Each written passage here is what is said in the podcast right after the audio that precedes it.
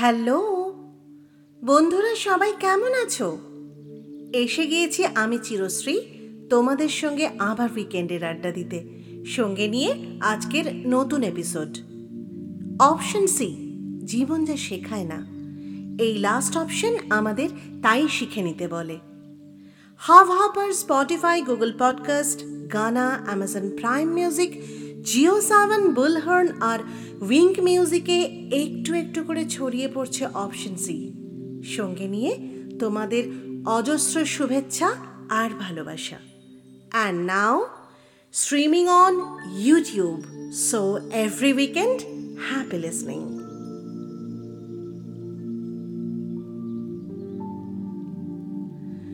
শুরু করছি আজকের এপিসোড ডিয়ার জীবন। পুজো শেষ। বিজয়ার মিষ্টিমুখর শেষের পথে, কিন্তু শেষের রেশ? সেটা তো আছেই না। খেয়াল করেছ, রোদের রংটা কেমন যেন পাল্টাতে শুরু করেছে? সেই গনগনে হলুদ রংটা কবে যেন খানিকটা ফিকে হয়েছে। বাতাসেও বেশ একটা ঠান্ডা ঠান্ডা আমেজ। সারা রাত মাথার উপরে ফ্যান ঘুরলেও ভোরের দিকে কখন যেন চাদরটা টেনে নি চাদরের কথায় মনে পড়ল প্রথম চাদর রিক্সা চেপে বাড়ির পথে। এই সময়েই বন্ধু ভাঙে, এই সময়েই গুজব রটে। আর আমরা এরই নাম রেখেছি হেমন্তকাল। আজ হেমন্তের প্রথম দিন, মন কেমনের রূপং দেখি হেমন্তকাল তোমায় জানাই। হেমন্ত মানে হেমন্ত মুখোপাধ্যায় নয়, হেমন্তকাল মানে অক্টোবরের মাঝামাঝি। এত সহজেই ভালোবেসে ফেলি কেন? জানি না আমার রক্তে আছে কি নেশা। এই অক্টোবরেই আমার প্রিয় কবি রুদ্র মোহাম্মদ শহীদুল্লাহর জন্মদিন। ওদিকে হেমন্ত এসে গেছে আর চিলের সোনালি ডানা হয়েছে খয়েরি। ঘুঘুর পালক যেন ঝরে গেছে। শালিকের নেই আর দেরি। প্রথম ফসল গেছে ঘরে। হেমন্তের মাঠে মাঠে ঝরে শুধু শিশিরের জল। বলো তো কে? এ পৃথিবী একবার পায় তারে, পায় না কোয়ার তোমার চোখের দিকে তাকালে হেমন্তকাল লাগে। ইয়েস, জীবনানন্দ দাস। তার কবিতায় হেমন্তর উল্লেখ আমরা একটু বেশিই পাই। যে হেমন্ত তার শিশিরের মতোই ক্ষরস্থায়ী কবির মতোই লাজুক, স্বল্পবাক। হৈমন্তী রাতের বাতাসেই বিলীন হয়ে গিয়েছিলেন জীবনানন্দ। মাথার চুল থেকে পায়ের নখ ছাড়িয়ে অসীম, অতল, গভীর পর্যন্ত তিনি ছিলেন কবি, বাংলার শুদ্ধতম কবি। অনেকে বলেন তার কবিতা পড়লে আমাদের বাঙালি আত্মার ভেতরে, খুব ভেতরে বাস করা এক হাহাকারকে পাওয়া যায়। জীবনে কি জানি পাওয়ার কথা ছিল, অথচ কি জানি পাইনি। আমাদের জীবন তো পাখিদের মতো নয়। আমি কোনো এক পাখির জীবনের জন্য অপেক্ষা করছি। তুমি কোনো এক পাখির জীবনের জন্য অপেক্ষা করছ? রোম্যান্টিকতার এই হাহাকারকে বুকে নিয়ে আমরা যে জীবন পাড়ি দিতে চাই, জীবনানন্দ আমাদেরকে সেই দিকেই নিয়ে যান। আমাদের জীবনে শীত আসে, বসন্ত আসে, তারপর বসন্ত চলেও যায়, কোকিল ফিরে যায় তার ঘরে। তখন শুধু জীবনের ধূসর প্রান্তে বসে আমাদের নানা রকম ভাবনাই পেয়ে বসে। সব কিছু তুচ্ছ মনে হয়, পণ্ড মনে হয়। সব চিন্তা প্রার্থনার সময় সকল শূন্য মনে হয়, শূন্য মনে হয়। সত্যি বলতে কি, এই তো জীবন, জীবনের বাস্তবতা। তারপরেও স্বপ্ন আছে বলেই আমরা সামনের দিকে পথ চলি। কিন্তু বাস্তবতা ভিন্ন। সেখানে জীবনের ভাঁজে ভাঁজে লুকিয়ে থাকে অন্ধকার আরেক জগৎ। অর্থ নয়, কীর্তি নয়, সচ্ছলতা নয়, আরও এক বিপন্ন বিস্ময়। আমাদের অন্তর্গত রক্তের ভিতরে খেলা করে, আমাদের ক্লান্ত ক্লান্ত করে। তবুও আমরা জীবনের দিকে মুখ ফেরাই। জীবনের কঠিন বাস্তবতায় ডুবে যেতে গিয়েও চোখের সামনে দেখা এক স্নিগ্ধতাকে বসিয়ে দিই। শুধু কল্পনা কেন? রোম্যান্টিকতা যখন আমাদের চারপাশে জোনাকি পোকার মতো ঘিরে ধরে, সেই রোম্যান্টিক প্রকাশ ঘটুক আর নাই ঘটুক, আমরা আমাদের যাবতীয় ইন্দ্রিয় শক্তি দিয়ে সেটা লালন পালন করি। এই তো জীবনের ধর্ম।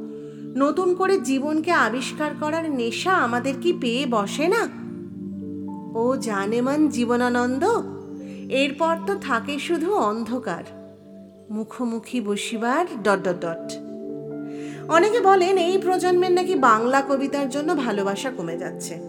আমি বলি মোটেও না মোটেও না আরও বাড়ছে বরং। বর্ষায় যেমন নদী বাড়ে, উপচে গিয়ে তিস্তা ঢুকে পড়ে জনপদে।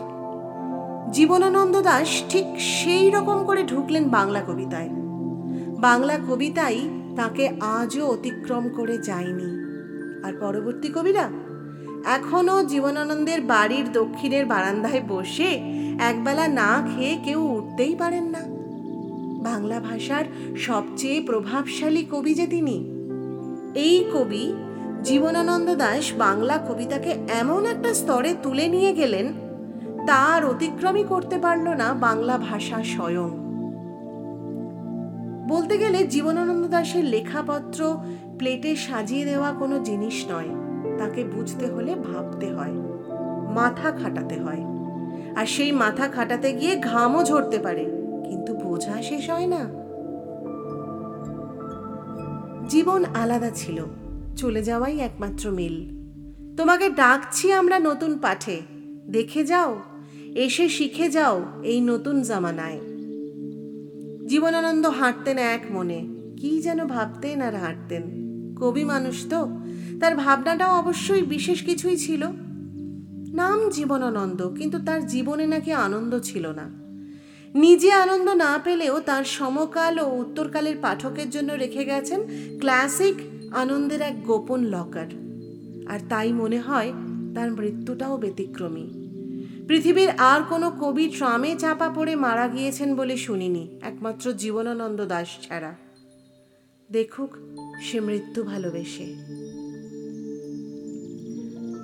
জীবনানন্দ কি তবে আত্মহত্যাই করেছিলেন? নাকি মৃত্যুকে তিনি আলিঙ্গন করেছেন? অথবা ভেবেছিলেন যে জীবনের লেনদেন ঘুচেই যেহেতু গেছে, সুতরাং অন্ধকারে চিরকাঙ্ক্ষিত মানুষের মুখোমুখি বসে থেকে এইবার না হয় দুদণ্ড শান্তির আয়োজন হোক। আশ্চর্যের বিষয়, জীবনানন্দ দাস নাকি প্রায়ই ট্রাম দুর্ঘটনায় মৃত্যুর কথা ভাবতেন। এর চেয়েও অবাক করা বিষয় হচ্ছে, গত একশো বছরে কলকাতা শহরে ট্রাম দুর্ঘটনায় মৃত্যুর ঘটনা কিন্তু মাত্র এই একটাই।